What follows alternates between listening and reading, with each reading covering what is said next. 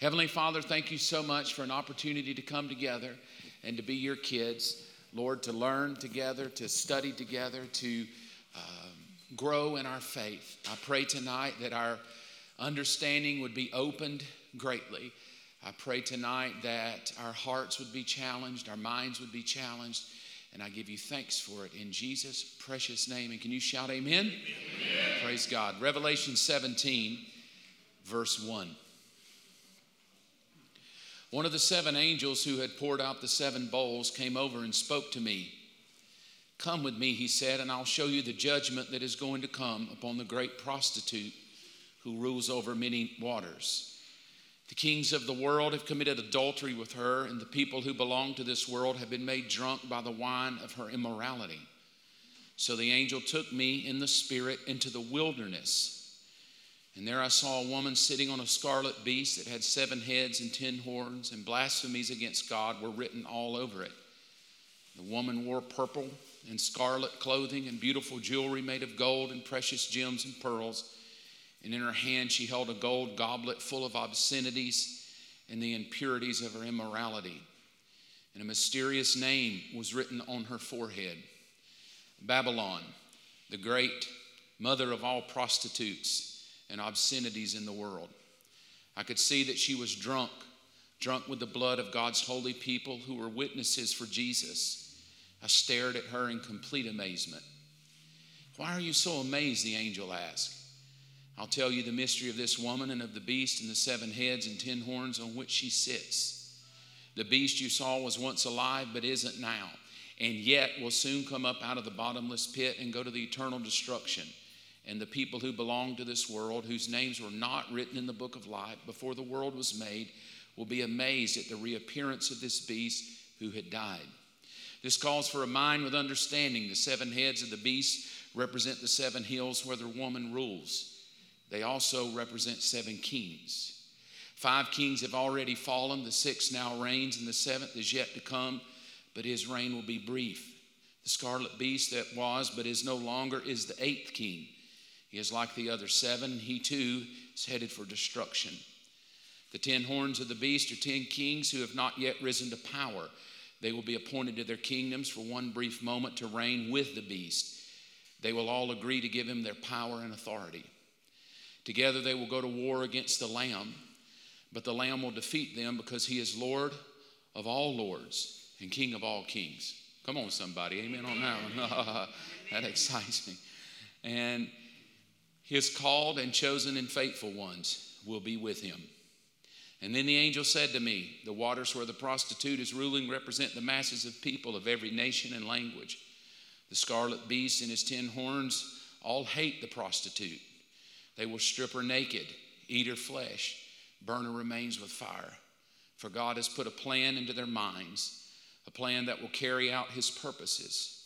They will agree to give their authority to the scarlet beast, and so the words of God will be fulfilled. And this woman you saw in your vision represents the great city that rules over the kings of the world. Can you say amen to that? Amen. Praise God. David, would you do me a favor real quickly and just turn this mic down a little bit? It's kind of humming and, and, ringing, so we'll, we'll, get that right so it won't be ir- quite irritating as much.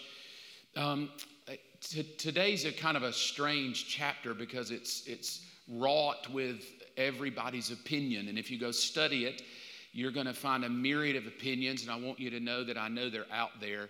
I'm going to give you mine and what I've studied and what I think to be uh, valid to present to you. In this chapter, it's a chapter about religion and politics merging together to rule the world, to set up the system of Antichrist. Religion will be thwarted and Satan will rule the world or attempt to rule the world. That's kind of where I'm going to take you tonight to understand it in a very practical way, to take all the pictures that we read and put it on a screen in such a way that maybe it'll all start coming together over the last 17 weeks. It'll, it'll make a much clearer sense, I pray, tonight to understand what is going on and why this battle that has to play out at the end, why the end of the world, why Satan versus Jesus, uh, and why is this all going to take place in the Middle East. So, my goal tonight is to tackle a very difficult subject called Mystery Babylon. Uh, there are people who teach this chapter that will say that the religion of the end time is going to be the Catholic Church, that the Catholic Church will be the worldwide religion that the Antichrist will rise up through. And uh, because Catholicism basically rules the world, I think Martin Luther as well believed that the Catholic Church and the Pope were part of the system of the religion that Antichrist would ride on, the hills of religion. So when you read things about this mystery Babylon, the harlot, the blood of all the saints, many theologians try to connect that to the Catholic Church. Uh, maybe not where it is at present, but where it will be globally as we get closer to this. I'm not so inclined to believe that. I'm going to tell you why tonight, and then you can pick what you choose where you want to go with it and I'll give you my belief and my opinion on it. It's chapter 17. Uh, we end chapter 16 with the plagues. And we end with plague six. It really is not a plague. We left off here last week. It's really not a plague, it's more of a preparation uh, because uh, devils are released and spirits begin to go into the world. And what they're doing is they're moving on the hearts of political leaders to begin to hate the Jews and to begin to pull themselves to the kingdom of the Antichrist, who is also ruling politically, and they're going to uh, make an alliance with him. Accordingly to what we read, 10 kings uh, somewhere in the Middle East, the East, that could be Turkey, Syria, Libya, uh, you know, those surrounding Middle Eastern countries, China, Russia, any of those could align together politically uh, with a hatred of the Jews. So I do know that uh, in our country lately, over the last four years specifically, and specifically today as well, there has just been a constant reminder how much we hate each other. How much blacks hate whites, whites hate blacks, and Mexicans and Hispanics, and it's almost like there, there's just an agenda in our media that constantly stirs up how much we should hate each other because they know if we ever band together, we're, we're more deadly than we are when we're divided. And they, a global economy cannot allow humans to band together. We have to hate each other because when we hate each other and we're against each other, it's much more likely that we'll turn to one global person to solve it all. And so I think what you're seeing, especially a bunch of hatred toward races, at least propagated. I don't, I don't really see it in the natural, but it's propagated all the time. It's shoved down your throat constantly. But that's a demonic preparation. It's preparing the minds of people to begin ultimately, I love the way my mom puts it, ultimately, and if you want to write it down, I think this is coming, there will it, it will all turn from whites, from blacks, and from Asians and Hispanics, and it will uh, ultimately turn to the Jew. And there will be a, an extreme hatred for the Jew. And that's where the Bible is taking us because that's where the Antichrist is going to totally annihilate the people of God and to rule in Jerusalem. Chapter 17 opens up in a very interesting way with this seventh angel uh, who shows up with the plague. And uh, in the end of 16 announces the fall of Babylon and the drying up of the river Euphrates.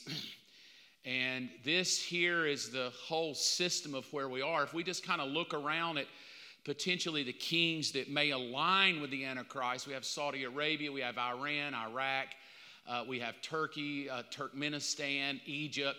Uh, Syria, we've got a lot of, of nations that are kind of in this Middle Eastern pack that, accordingly to what we read, are going to align with this political leader. Ten kings are going to align with him, and they're going to begin to march a global agenda. Here's what's so strange it's a very strange thought. Revelation 17 says everything that's happening is designed by God. And that is mind blowing because we kind of think the devil's just having his way, but God has designed the whole thing to bring about the, the wrath upon the rebellion of his people, the Jews, and the wrath upon sinful mankind. Here again is how it kind of plays out. Uh, there's Baghdad, uh, the Tigris River, the Euphrates. Uh, I started in Baghdad, and I'll tell you why. We're going to kind of work our way. So, all night tonight, we're going to hang in this geographical region. and try to open up what is Mystery Babylon, who is Mystery Babylon. And that area that I have highlighted there is, is pretty much the same area, maybe not all of it, but there's the pink. The pink is the promised land that was promised. So you can see uh, Iraq, Iran, and then down at the Kuwait City. And down in the bottom right corner is the Kuwait City. And then there's the Tigris River, the Euphrates that dries up, still there today. Ultimately, we're moving from the river Euphrates that has to dry up, uh, that final movement toward war. The Euphrates River will dry up, and the 10 kings will begin to march toward Israel to take it over and to rule. Lucifer, Satan, desires to rule and reign from the city of Jerusalem because that is the city of God, and he himself thinks he's God. So he's moving to Israel, he's moving to Jerusalem. Here's the end of the seventh bowl. By the end of the seventh bowl, what we get is almost all, if not all, of the cities of Gentile nations have collapsed. And seemingly, by the time we get to this point, there's only one real region city left. There's only one mountain left, the Mount of Olives, Mount Zion. Uh, and all the mountains have gone, the valleys are gone, the, the islands are gone. Uh, you remember all the plagues that have poured out. Uh, the last plague poured out in this bowl, basically all the cities of the nations are destroyed and collapsed. So by the time we get to this chapter, we're pretty much landing on probably the last three to four weeks before the, we would call the millennial kingdom. Everything is escalating quickly, war is moving quickly, the rivers dried up, the armies are starting to march and they're going for one city, one final remaining city, and it's going to be Jerusalem. And they're headed into that region of Israel, and they're going to camp on the plains of Megiddo, and they're going to begin to do the final war that we would call the end. Here is that scripture. the angel poured out his seventh bowl into the air. This is the end of chapter 16. The great city, there it is, split into three parts. That great city is going to be called Babylon the Great. So at the end of chapter 16, we get introduced to this very interesting topic, this topic called Babylon the Great. Uh, in my opinion, I'll take you there tonight. I believe it's going to be the final city where Lucifer rules from while he tries to take over the world. Here's Isaiah 21 that talks about Babylon. It says, I stand on the watchtower and I give back an answer Babylon has fallen. All the images of its gods lie shattered on the ground. So here's what we know from research of Scripture. In the Old Testament, we have the beginning of the nation of Babylon at the Tower of Babel, Genesis 11. We have the, the, um, the beginning of the conquest of Babylon, where we find Daniel in the Old Testament has been taken captive. Shadrach, Meshach, and Abednego, they're under Babylonian rule. And Nebuchadnezzar's ruling from the city of Babylon, and Babylon pretty much controls most of the known world at that time. But there's a prophetic thing given in Isaiah that there's coming a fall. Uh, the Babylon the Great, Babylon, as we see in chapter 17, will be the final Gentile city that will ever be destroyed, and the Jews will no longer be under Gentile dominion of any kind.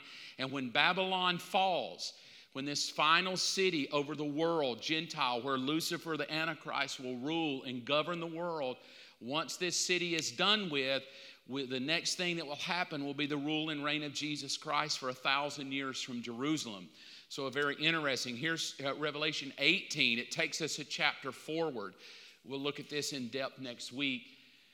After this, I saw another angel come down and he had a mighty shout. And here's the shout it kind of echoes Isaiah Babylon is fallen. And then it labels this that great city.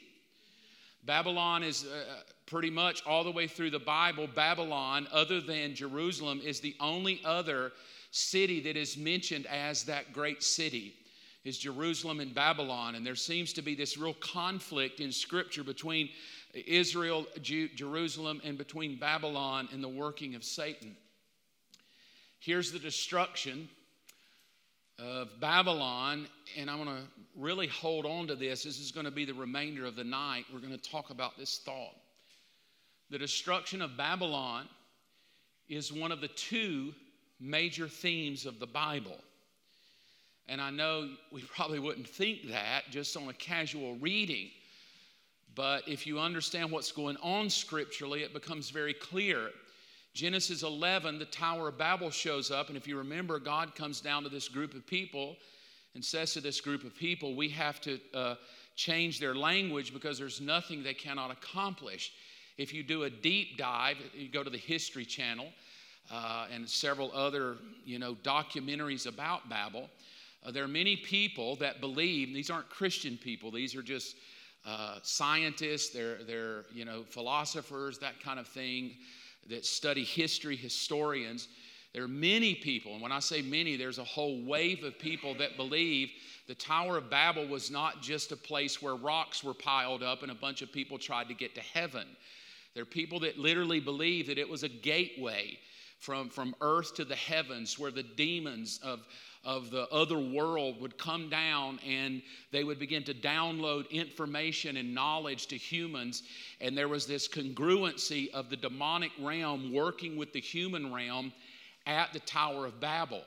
Uh, I would say I kind of believe that because we also see Joseph having a dream, I mean, Jacob having a dream where he's laid back and there's a, stair, a, a stairway to heaven, a ladder, so to speak, and the angels, you remember they come up and down.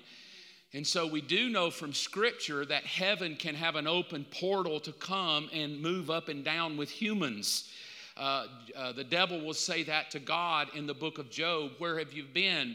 I have been going up and down from the heavens to the earth, patrolling the earth, seeing what's going on. So the devil himself even intimates that he had access to go from the heavenly realm to the earthly realm. So when we think Tower of Babel, we cannot just think a, a modern marvel of that day that was a big tower of rocks.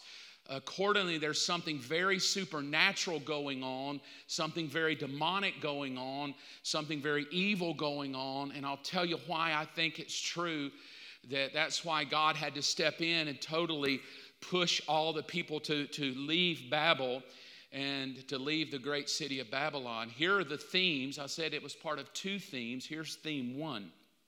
I think everybody in the room would agree with it the theme of the protagonist in the Bible, which is Jesus. Every book of the Bible is about Jesus. I, I think it was Oral Roberts that preached Jesus in every book of the Bible. Uh, and the protagonist has a city, and his city is Jerusalem. You don't get that in the book of Genesis. It doesn't lend itself. It's progressive revelation. Over time, you begin to see that the protagonist, Jesus, who's the seed of the woman, is the Son of God, but he has a city, and then that city, there's a purpose, and that purpose is from that city, he will rule the world with his kingdom. Now, that's Genesis to Revelation, that's a theme of the Bible. Every book of the Bible will speak to this somehow, whether it's speaking to the nation of Jerusalem, whether it's speaking to the redemption of Jesus, or whether it's speaking to the kingdom that is to come. My belief is every book of the Bible speaks to that. However, in any good story, there's the antagonist. There's the opposite side of the coin. There's the head and then there's the tail. There's the good, there's the evil. In Chinese philosophy, there's the yin and there's the yang. Well, in the Bible, there's the protagonist and the antagonist, and it's Satan. It's the angel created by God, the top angel we come to know from the book of Isaiah, the book of Ezekiel. He's God's top angel. He wasn't just some, I've made a joke before, he's not just some Hollywood creation with horns and beady eyes and a pitchfork. Accordingly, he was God's top. He, uh, you know, we would call him the top tier of God's creation of un, unhuman beings. And uh, what we find out about this person, this protagonist, he too has a city. His city will be Babylon. And he has one goal, and it's to rule the world and, and set up a kingdom. This is why the Tower of Babel is such an important story in the Bible. The Tower of Babel shows up in a weird way right after the book of Genesis 6, 7, 8, and 9, which is the story of Noah.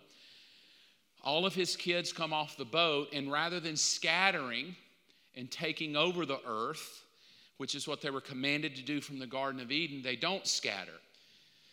Uh, the people at the Tower of Babel were Noah's sons and all of their descendants. So by the time they got off the ark and they took their wives and they had children who had children who had children, It's all of Noah's kids that end up at the Tower of Babel building Babel.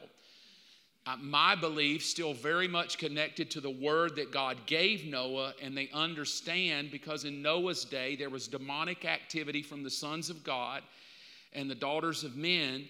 They were very familiar with that, so when they got off the ark, that same kind of demonic influence upon humans was still going on. Even the Bible says that. Even after that time, the Nephilim, uh, speaking of those uh, angels, are still there, and we show up at the Tower of Babel. Now, the Tower of Babel is the location of the ancient city Babylon, where they will rule and reign. And out of Babel comes this, this Babylonian antagonist. Out of this uh, antagonist of Babylon comes, now here's the deal, and we pick it up in Revelation 17. Out of this chapter 11 comes every demonic, every evil, political horde and religious horde come out of Babel. Everything demonic will trace back to Babel. Everything evil politically will chase back to Babel. We really didn't have politics until about the time Babel came because that's when people were scattered. And when they were scattered, they scattered into clans, they scattered into people groups, people groups scattered into kings and nations and kings and nations. So out of Babel comes the kings and the nations of the world. And so, you, you, if you take all the kingdoms of the world, we can trace them back to Babel, where they were all together before they split. My belief is when they split, they didn't split with the Spirit of God, they split with the Spirit of Antichrist, who I believe has always been in the world. And when they split and went their separate ways, not only did they just take a, a, piece of language, they took a piece of the knowledge of God and they took a piece of Lucifer's uh, demonic activity, which is what we see in Revelation 17. Uh, Mystery Babylon, the mother of all obscenities, the mother of all harlotry, the mother uh, of all uh, things that would be evil and adultery. So let's see if we can figure this out a little bit tonight here's what the name Babel means, which is why I go back to say, I think there was something going on in the heavenly realms with the earthly realm. Uh, I guess sci fi people would call it a portal. Uh, you know, people who watch Star Trek would call it a Stargate. Um, you know, even scientists today are trying to figure out can they create that and can they step through time into another dimension. Here's what we do know we do know without any Bible education there are other dimensions outside of ours, yes or no? yeah, we get three of them right here, the fourth being time. According to physics and physicists, there are 10 dimensions. I can't, they're so deep, I can't even begin to go there. It's so over my head. But there are literally, they say now over 10 dimensions so we get, you know, up, down, right, left, deep, wide, you know, and then we get time as a dimension, and then there's six other dimensions past that. So what they're saying is there is an entire world of dimensions out there you'll never see and you can't see. Now, the way we see them now is either God gives us insight and we have a vision, uh, He gives us a dream, uh, He allows us in some way to have, a, we would call it as they did sometimes, a vision and see the future or, uh, you know, that God could, uh, as Paul said, I was taken up into the third heaven and I saw things that were great and marvelous. And then the way most of us are going to see it is you're going to die. Uh, you know, now here's a weird thing. If we take God out of the equation and we go into the world system, there's many people who take acid trips and drug trips who will tell you that they've gone into another dimension we laugh at that and go, man, they're just drug addicts, right? But, you know, in, in the realm of science, because their mind is so altered, they actually see things. You know, we, we may give it a psychological reasoning behind it, but, but Babel was the gate of God. I'm going to land on tonight that it also is the headquarters of Satan's government. Uh, and I'll tell you why.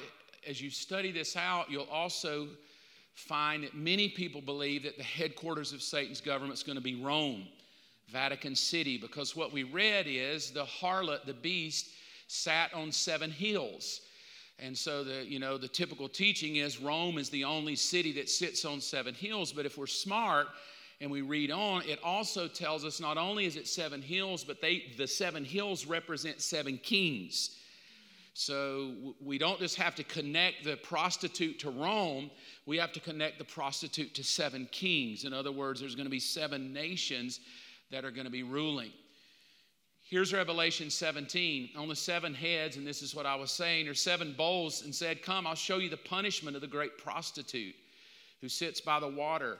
With her, the kings of the earth committed adultery. And the inhabitants of the earth were intoxicated with the wine of her adulteries. The angel carried me away into the spirit, and there I saw a woman sitting on the scarlet beast. And here's just a thought for those of you like to study, maybe go deeper. Notice where the angel carried him away to. In the spirit, where? Which is the same place the spirit took Jesus, which is the same place Jesus bumped into Lucifer in the wilderness. He said, He carried me to the wilderness, and there I saw the woman sitting on a scarlet beast. We don't get that in Matthew 4. What we get in Matthew 4 is Jesus is actually talking to Lucifer himself. But what we get here is we get the system. We don't get the individual, the devil. We get the system of politics that the devil is working with. We know this is true because in Matthew 4, Jesus, it will be tempted by the devil. If you will bow down and worship me, I will give you what? All the what? All the glories and kingdoms of the world. They're mine to give to you. I will give them to you. So, what we do know that Lucifer has prophesied is that he will be controlling these nations, and that's the scarlet beast. He offers them to Jesus. Jesus could be the one sitting on the scarlet beast. Jesus could be the great prostitute that we see here, but he's the Holy Son of God. There's no sin in him whatsoever. So he rejects the pleas of the enemy to give him the kingdoms of the world. And now the kingdoms of the world show up in a scarlet beast.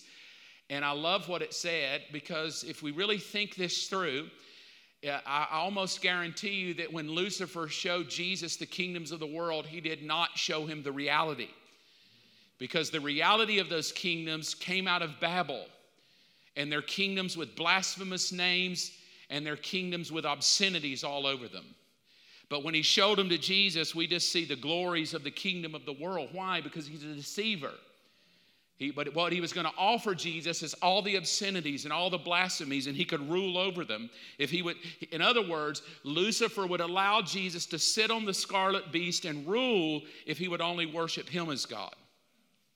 So the moment Jesus rejects that, Lucifer has to find another person that can ride the scarlet beast, a religious being that can ride the scarlet beast that he can help set this thing up of his kingdom. If that makes a little more sense of that temptation of what was going on with Jesus.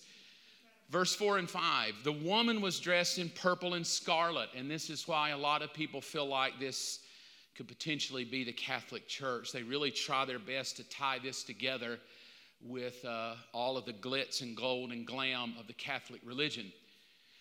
I think it's a little, uh, a little weak, but that is where they go with it. Glittering with gold, precious stones, and pearls. She held a golden cup in her hand filled with abominable things and the filth of her adulteries. The name written on her forehead, and here it comes, very interesting. We're, we're now in this one phrase written on her forehead. It goes all the way back to the Tower of Babel. On her forehead is written Babylon the Great, and then it tells us something very significant. She's the mother of all prostitutes and abominations of the earth, meaning that out of the Tower of Babel, that moment of God in Genesis 11, came every filth, every obscenity, every evil, every demonic horde, every political horde that would ever work for the kingdom of the devil came out of that Tower of Babel moment. So it wasn't that God was just ticked, like, oh, these poor humans, man, they're going to build a tower and they may get up here to heaven. Not a clue. That's not what he was upset over. Is that he realized, I believe, what was going on is that the devil was doing overtime to download divine knowledge to humans so that that divine knowledge could corrupt the world so that the world couldn't birth the seed.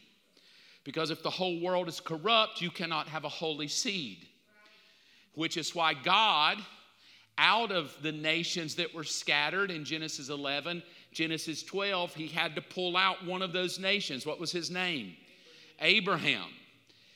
Why? Why did God in 11, when he scattered them, because God knows if I scatter them from this Tower of Babel, and this, this tower is the mother of all prostitutes and abomination, and I let them just go have their way, every seed on the world will be corrupted, and we will never have the Holy Son of God. So he had to, out of the Tower of Babel, Genesis 12, he had to pull out a dude named Abraham. His name was Abram at that time. What's weird is Abram was an idol worshiper. There was nothing about Abram that was spiritual. There was nothing about Abram that was special. God pulled out an idol worshiping family and brought him over here and said, I am going to make you as and your children as numerous as the stars of the sky. And he pulls this guy out, and out of Abraham, here here's comes what I've been teaching all along. Out of Abraham comes this nation of Israel that stands polar opposite to all the other nations. The Gentiles that spread out in abominations, the Gentiles that spread out in demonic hordes. This group of people is distinctly different. It's why God will say, You cannot marry those people. It's not because God is racist. It's not because God thinks blacks and whites shouldn't get together or white stay with white, uh, stay with African. It's not the way God thinks. God is thinking demonic hordes and mothers of prostitutes, my holy people. You cannot marry into them. They will pervert you, they will change you, they will destroy you. You must be holy. You're my people. And so God pulls this people uh, called the Israelites out of this demonic horde. And for the rest of the Old Testament, this group of people is wrestling with these demonic horde nations. They, they wrestle with Egypt, they wrestle with Babylon, they wrestle with Assyria, Medo Persia, Greece, the Rome. Everybody hates the Jews, this little bitty group of people. And here's, here's something very interesting. It's just a thought, has nothing to do with the chapter, but if you love to study, it may inspire you. Why do you think God would tell Abraham, kill your kid? I want you to give me your kid, you're going to kill your kid. And everybody gets mad at that. I can't believe God would ever say to a human to kill the child. That's because we're looking at it from our perspective. What, what God had to do when He pulled Abram out and said, I want your child, and you will sacrifice your child to me. And we think, what kind of perverted God does this? But what you have to know is God is working something because Abraham needed to know this God was totally separate from those gods. Totally different. So he says, All right, the only way I can establish how different I am from all those people, give me your kid. So he takes Isaac up on the thing. He wears his knife back. And I mean, right, you know the story. Right before he kills him, God says, Just kidding. Never mind not going to kill your kid. How rude. I mean, that almost sounds rude. It wasn't rude. From our 2021 culturally appropriated culture, it's wrong. But from a man who's pulled out of a demonic horde and brought over here, he was taught a wonderful lesson. My God is not like any of the others because all the other gods demand child sacrifice. Molech demands it. Uh, all the other gods, the Egyptian gods, demand child sacrifice. But my God proved a point. I thought he was like all the others and he was going to demand my kid, but I realized this God, Jehovah, is distinctly different because he doesn't require human sacrifice and the sacrifice is going to be himself. And there was no other God that would kill himself. They all killed humans. This God taught us, I don't kill humans, I'm going to kill myself. That's that whole thing. And that's why that's playing out in chapter 12, 13, 14 of Genesis.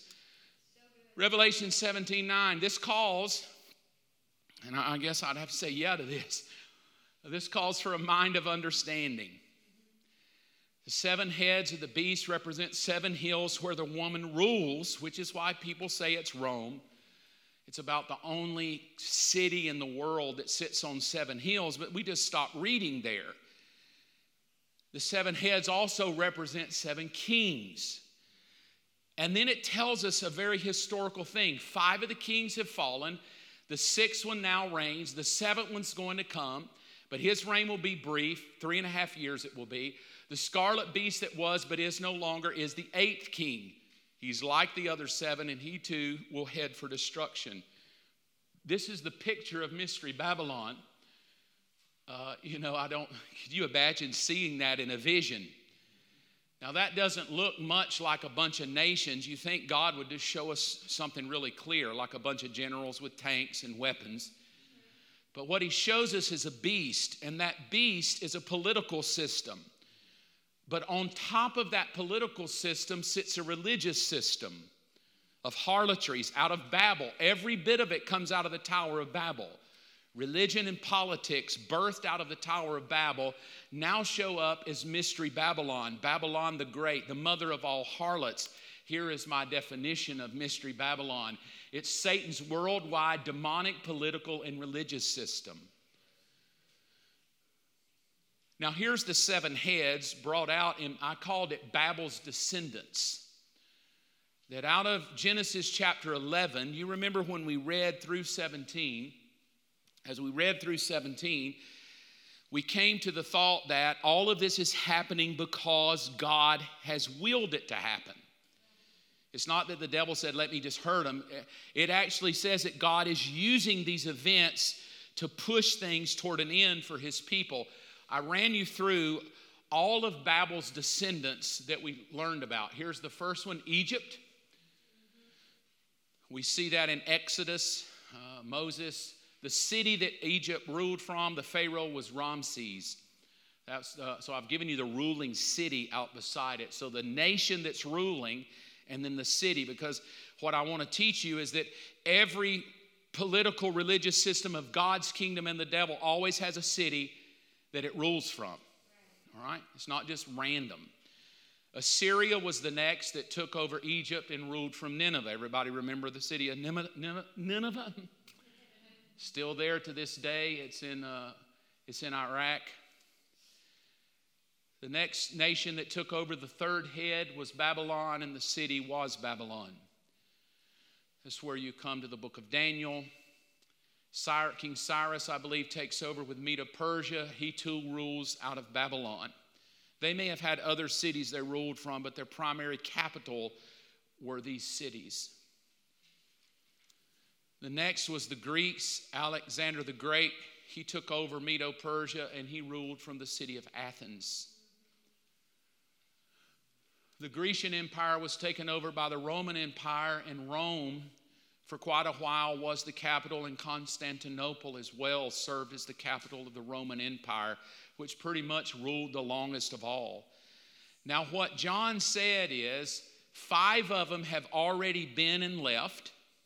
There's the five, all of them connected to Israel. The six now is now, and Rome was in charge while John was on the island of Patmos writing. But he said the seventh is yet to come, and he will only rule for a short time, and then out of the seventh will come the eighth, and the eighth will be the end.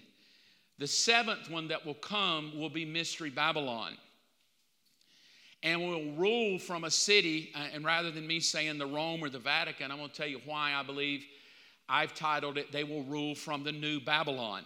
Now, I don't know if the city will be called Babylon. I don't know if they'll name it that, but it's mystery, but it, it will be connected to Babylon in some kind of way. Three and a half years in, the leader of Mystery Babylon will be killed. He's the Antichrist. He will be killed. He, a wound to his head. He's raised from the dead. That's why the seventh is only there for a part time, three and a half years. Then he's killed. And out of the seventh arises the eighth. And when the eighth one arises, it's all out satanic warfare. Satan now possesses the Antichrist. Satan now possesses a human. He resurrects the leader of the Mystery Babylon Empire he resurrects that leader, he indwells that leader, he takes over all religion, and his one goal is to claim himself God and conquer Jerusalem because he has to rule from the city of God. Let's look at the next thing that I think will be interesting of why this city of Babylon is so critical to the devil, not to God, but to the devil. Why is this so critical? And why has this Babel's political system always been a problem for God's people? And God has always used this to push his people back to serving him. And God has used these nations to judge his people and moving his kingdom authority.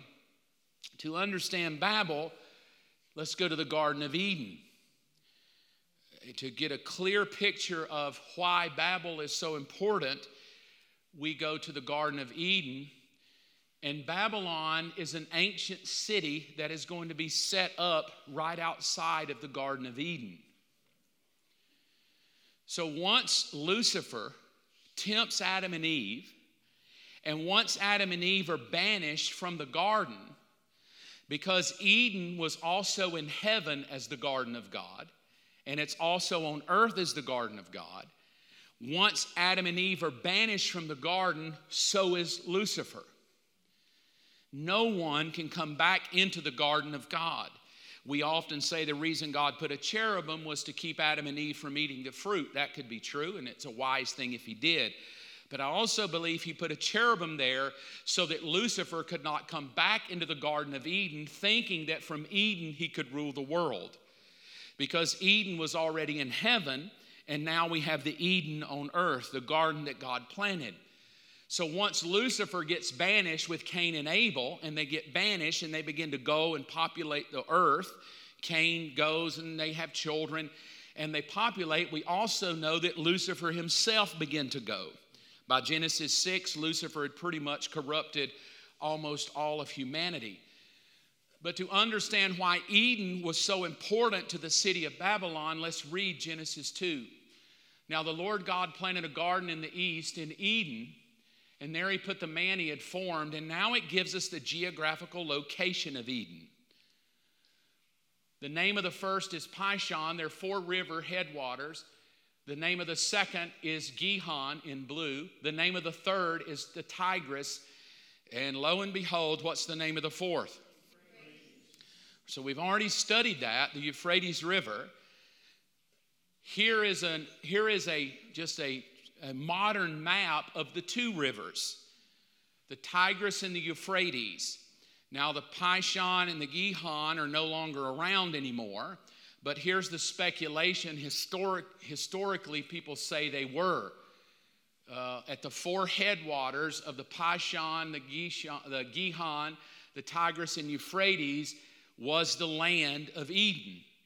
So the Garden of Eden was at the headwaters of the Euphrates and these waters, right on the tip of Kuwait, where the modern day city of Kuwait sits.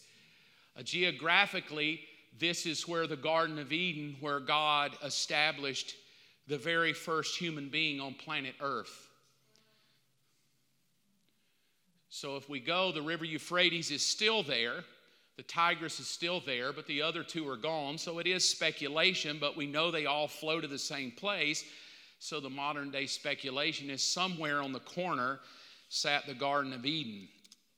Here is our map, and I put an X on marks the spot. And lo and behold, there's the Euphrates River that still exists today that the angel is going to dry up. So you know, I'm, I'm inclined to believe it too. I'll tell you why. But there sits the there sits the modern day Garden of Eden, or as God started it, and all the people of the world split out from there. They settled in the land of Nod, which is there. They created the Tower of Babel, which is there. Here's our map of the promised land that I gave you at the very beginning. There's our seven churches. Is it not amazing to you that on one corner sits the city of God and on the other corner sits the beginning of God? And God has encompassed the entire land with a beginning and an end. He, remember, I told you, He's the beginning and He's the end. On one corner is the beginning, on the other corner is the end. And God encompasses the two, and there's going to be a raging battle in the end that is going to come. Let's read a scripture. Genesis 11, here is the Tower of Babel. I'll be brief with it. Chapter 1, they migrated to the east. So I guess if we go back one, If they migrate to the east, they're going to start going up the river Euphrates. So, as this group of people who leave the Tower of Babel, uh, it says they begin to migrate to the east. And then it even tells us that they found a plain where? In the land of Babylonian, they begin to say, Let's make bricks. And they said, Come, let's do what? There's the great city. They're going to build a, we, we know it as, we, we call it the Tower of Babel. They weren't just building a tower. My belief is the tower was a portal to the demonic realm of heaven. And they were building a city where they could worship the demonic world. It's what they were trying to do. He said, But the Lord came down to look at what? The city and the tower. All right? Psalm 48. How great is the Lord? Just want you to see God also has a city. How deserving of praise in the city of our God, which sits on his holy mountain. It is high and magnificent. The whole earth will rejoice to see it. Mount Zion, the holy mountain, in the city of the great king, God himself. And then tells us the city of the great king, Jerusalem. So now we know there's going to be a, a, major battle between the city of the great king, God, Jerusalem, and the city of Satan himself, Babylon. And the two are about to unite in the final chapters of Revelation, and they're going to convene to end the world. And all of the demonic hordes of the Tower of Babel and all the nations that came out of it, all the adulteries, all the perversion, all the religious perversion will soon be dealt with. Here's the Middle East. And I gave you three flashing. There's Eden, where the land of Eden was. Just north of Eden is Babel where the X is, the flashing X, and then the check mark to the left is Jerusalem. This will be the entire end of the world battle. The entire battle will take place from this point. Here is a picture of what people think Babylon looked like in the day. It was, uh, uh, I think, 2,200 uh, acres and we think that's huge, right? But the statistics of how many people live there was about 200,000. So, not a very big city at all in relation to 7 million that live in Atlanta. But they ruled the world from here. And in some way, ruling the world with 200,000 people, it's amazing that they uh, downloaded that. I want to just give you two videos now. I'm going to end with two videos that I think will help you understand that we're not just talking Bible, we're talking reality. And so let's see if I can play it and you can watch the first one. Both of them are very short. I want to do something to end. I'll go ahead and give you this first so you can write it down in your notes. Mystery Babylon, political and religious Babel that God uses. And when I say Babel, I go all the way back to Genesis 11. That's what I mean by that political and religious Babel. I misspelled religious, I think. I'm sorry. That God uses for dealing with his people Israel due to their rebellion and rejection of him. What I want to do is, I want to end. Uh, I've got a seven minute video that I'm going to talk over uh, because I, what I tried to do tonight was to um, create something that would be visual for you that I created myself that I think would open uh, all of what I've been saying to you. It would make sense of it. Uh, I did it on Google Earth. So, what we're going to do is do a Google Earth flyby of the end of the world. Is that okay? And so, I'm going to try to do it the way the Bible would teach it and give you a Google Earth flyby of the end of the world, how it's going to play out, where everything's going to take place. I would encourage you just to watch because sometimes a picture speaks a thousand words. I'll try to talk a little bit over it as we go. I hope it opens your heart to understand it. It's a flyby of the tale of two cities of why I believe Babylon will be the city of the Antichrist and Jerusalem will be the city of God. And Satan desires the city of God, Jerusalem and it's going to be an all out war in chapter 19 and 18 as we go. So let's look at it. Here we are tonight, Believers Church, hanging out at Believers Church on 2981 and Bomar Road. Here we go. We're going to fly off and go see what's going to happen at the end of the world. There's Sweetwater, there's Mableton, yay. There's Atlanta, praise God. We're not even charging you for this flight. And over the water we go. Hopefully, we don't get caught the Bermuda Triangle here shortly. Whew, we made it. The hordes of all devils. We're going to come up on the shores of Africa in just a moment. Northern Africa, there's Portugal and Spain. I'm going to go out for you, the Straits of Gibraltar. We're coming through the Mediterranean Sea, and lo and behold comes the promised land. I'm going to stop over the promised land for you and let you see it. From uh, Israel to the Persian Gulf to Iraq, Syria, and Lebanon, there is the promised land we've been talking about from chapter 1 when we started. Kuwait in the corner is where we believe the Garden of Eden was located when God did the Garden of Eden. Let's zoom into the Garden of Eden, which is the headwaters of the Pishon, Gihon, Euphrates, and Tigris. In this area, Adam and Eve were banished from the garden along with Cain, who went out and began to settle. As Cain went out and began to settle, he went down into the plains, and we saw in Genesis 11 after the flood, they settled in a land called Babylon. Babylon is still there to this day, right outside the city of Hela. We're going to zoom in as we fly up the river Euphrates. We're going to start zooming in to the city of Hela. And right outside the city of Hela is where all the people who descended from Noah's kids decided they wanted to hang out. At the top left corner, in comes the Tower of Babel. This is the modern day look of the Tower of Babel, straight off Google Earth. There is the Ishtar Gate where they would worship the devil. And this is where they settled in Genesis 11. As we zoom in more, you're going to see the ancient ruins of the city of Babylon. You can tell it's not that big. You know, let's not think the size of Atlanta here. Let's think about 2,200 acres and about 200,000 people. But they were settled there, and God came down and said, No. We pull out a little bit, and there's the river Euphrates where the angel is going to pour out his bowl and dry it up. As soon as he does, the Antichrist, who's ruling from, I believe, in this area, maybe Baghdad, maybe there. He's going to gather the other kings of the earth and he's going to go to war. The war is called the Battle of Armageddon.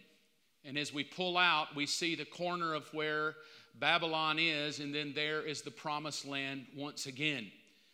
Once the river Euphrates dries up, all of those nations that are part of that beast system will begin to march across the plains to the land of Israel.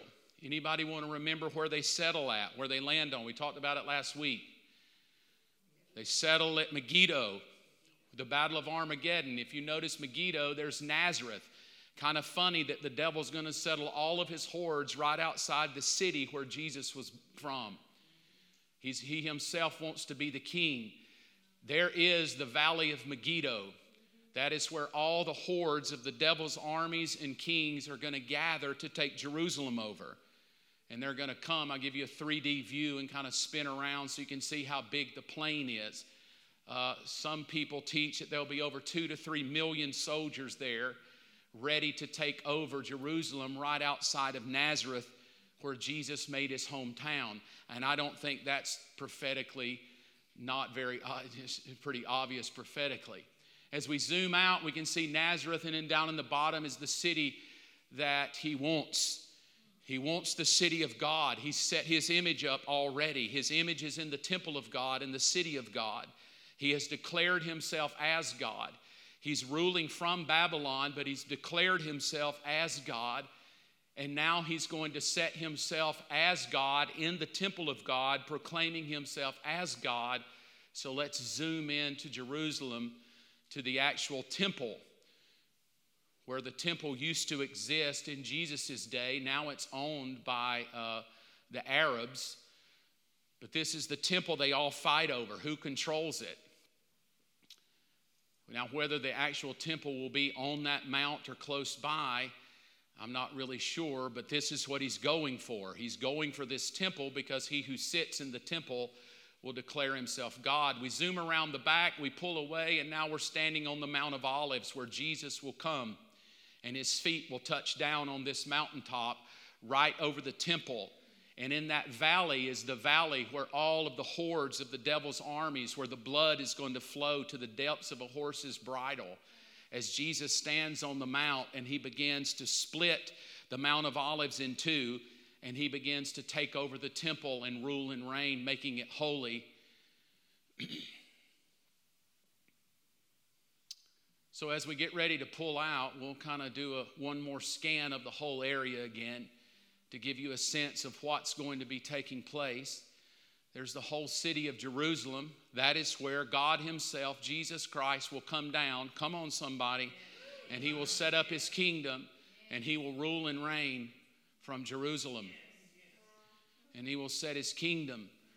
But let's go up into heaven and let's see what God would be looking at from a heavenly realm as God looks down upon His people.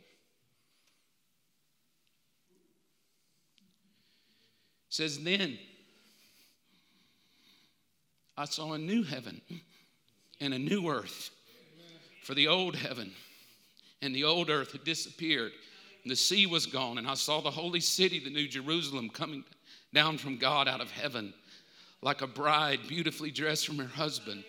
And I heard a loud shout from the throne saying, Look, God's home is now among his people. He will live with them, they will be his people and God will be with them. He will wipe away every tear from their eyes, and there'll be no more death or sorrow or crying or pain. All these things are gone forever. And the one sitting on the throne said, Look, I'm making all things new. Praise God.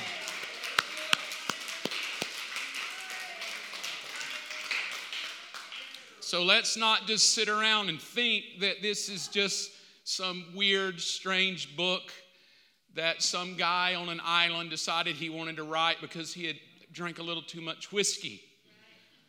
God gave it to us because He knows what's going to happen. God gave it to us because He wants you to know He's coming back. God gave it to us because He adores you.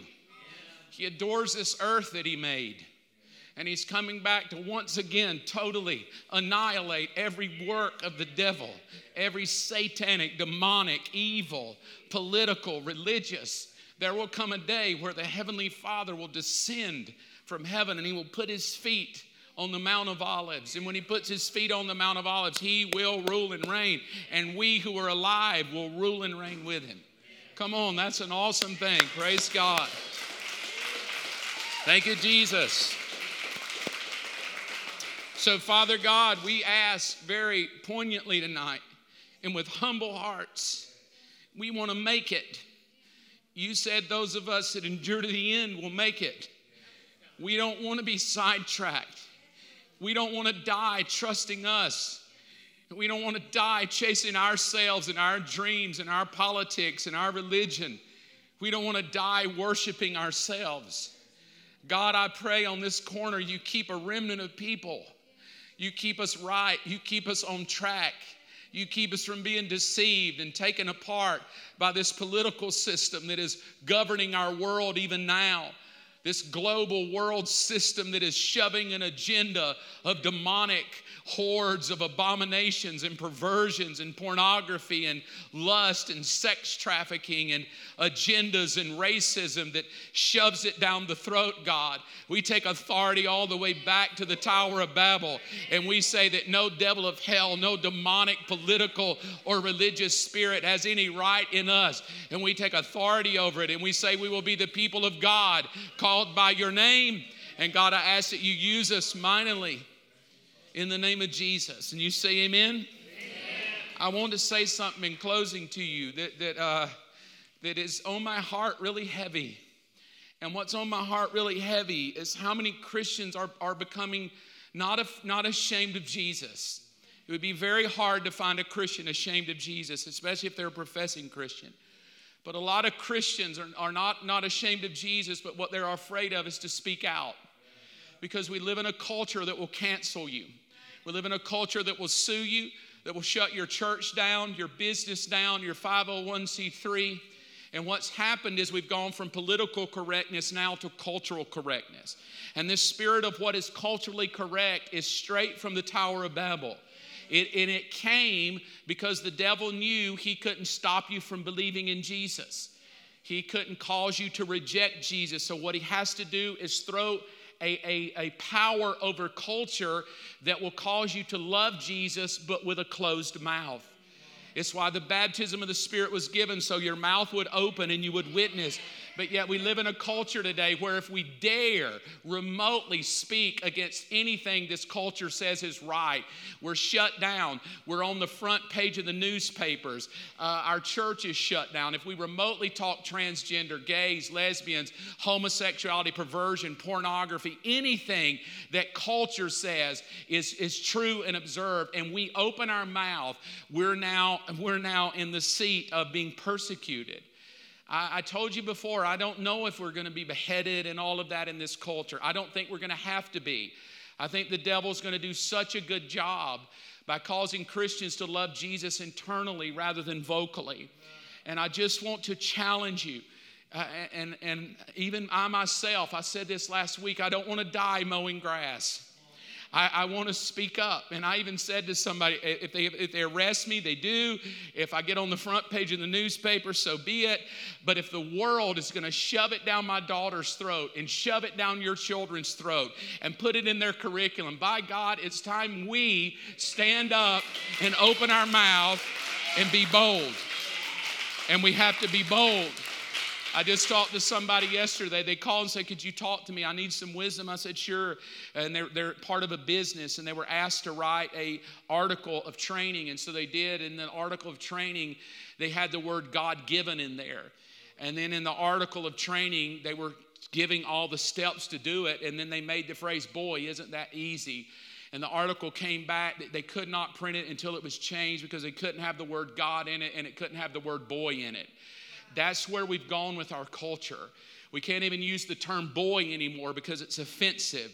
We can't use the term God because it's offensive, while the church sits around and determines what day we want to meet on and whether or not we can get out of bed and go today because we're tired. It's just time we stand up. It's time we own our 50 feet. It's time we become vocal. I'm not talking rude, I'm just talking vocal. It's just time you become very brave about what you believe very brave about who you think God is. If He's a healer, then let's meet and believe He'll heal people. If He's a redeemer, let's meet and tell people there's hope. And, uh, and if it offends people, we're sorry, we're going to go anyway. Just there's the door, leave. We're going to keep rolling and keep pushing the gospel and keep getting it out there. I'm going to give you one little heads up just so you know what's coming. Um, it has been a, a weird several years for believers. We were in a building, we had to get out. We were gone for a year and a half. We built a beautiful building. We came back ready to hit the ground. Corona hit. We stopped. We kind of got back in, gathered our breath. And I just want to tell you over the last two weeks, I went back through my computer and I dug out something I wrote over eight years ago called The Church That I See. And it was everything that God put in my heart as a shepherd to win the world and to do what God called us to do. I sat in my office and just wept. I thought, my God, I've, I, have let all this go because we get so distracted. I, and so I just want to let you know this year, we're, we're about to just hit the ground running at believers. And we're just going to go. And, and my heart, and I'll, I'll, I'll tell it all to you in the future, in the short future. We're getting it all together so it makes sense to you, and it's not just the ramblings of my spirit.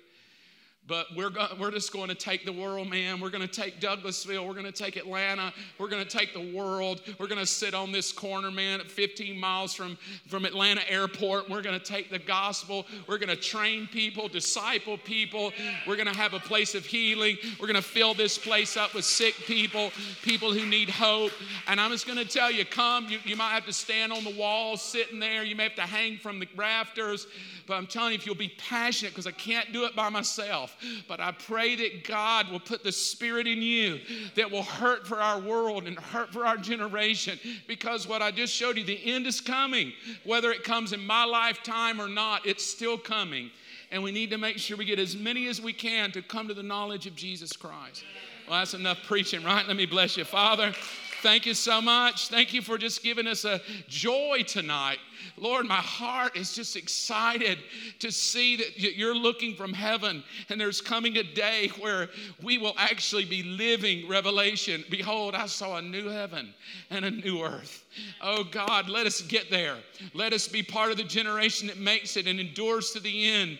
God, whose names are written in the Lamb's book of life, who we stand before you and hear you say, Well done, good and faithful servant. And God, that we find ourselves laying our crowns at your feet, honored to serve the King and Kings, where we can rule and reign with you forever. Lord Jesus, keep us pure, keep us holy, keep us excited for you with the power of your Spirit. Now, here's what I'd like you to do. I'd like you to just take about, you know, 30 seconds of your own self. And maybe you just need to have a moment with your Father God. Maybe you've chased yourself. Maybe you've been quieter than you need to be quiet. Maybe you've been scared to say things.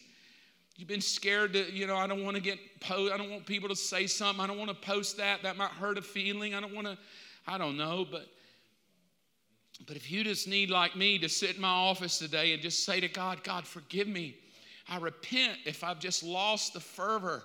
I repent if I've lost the, the zeal of, of you coming back.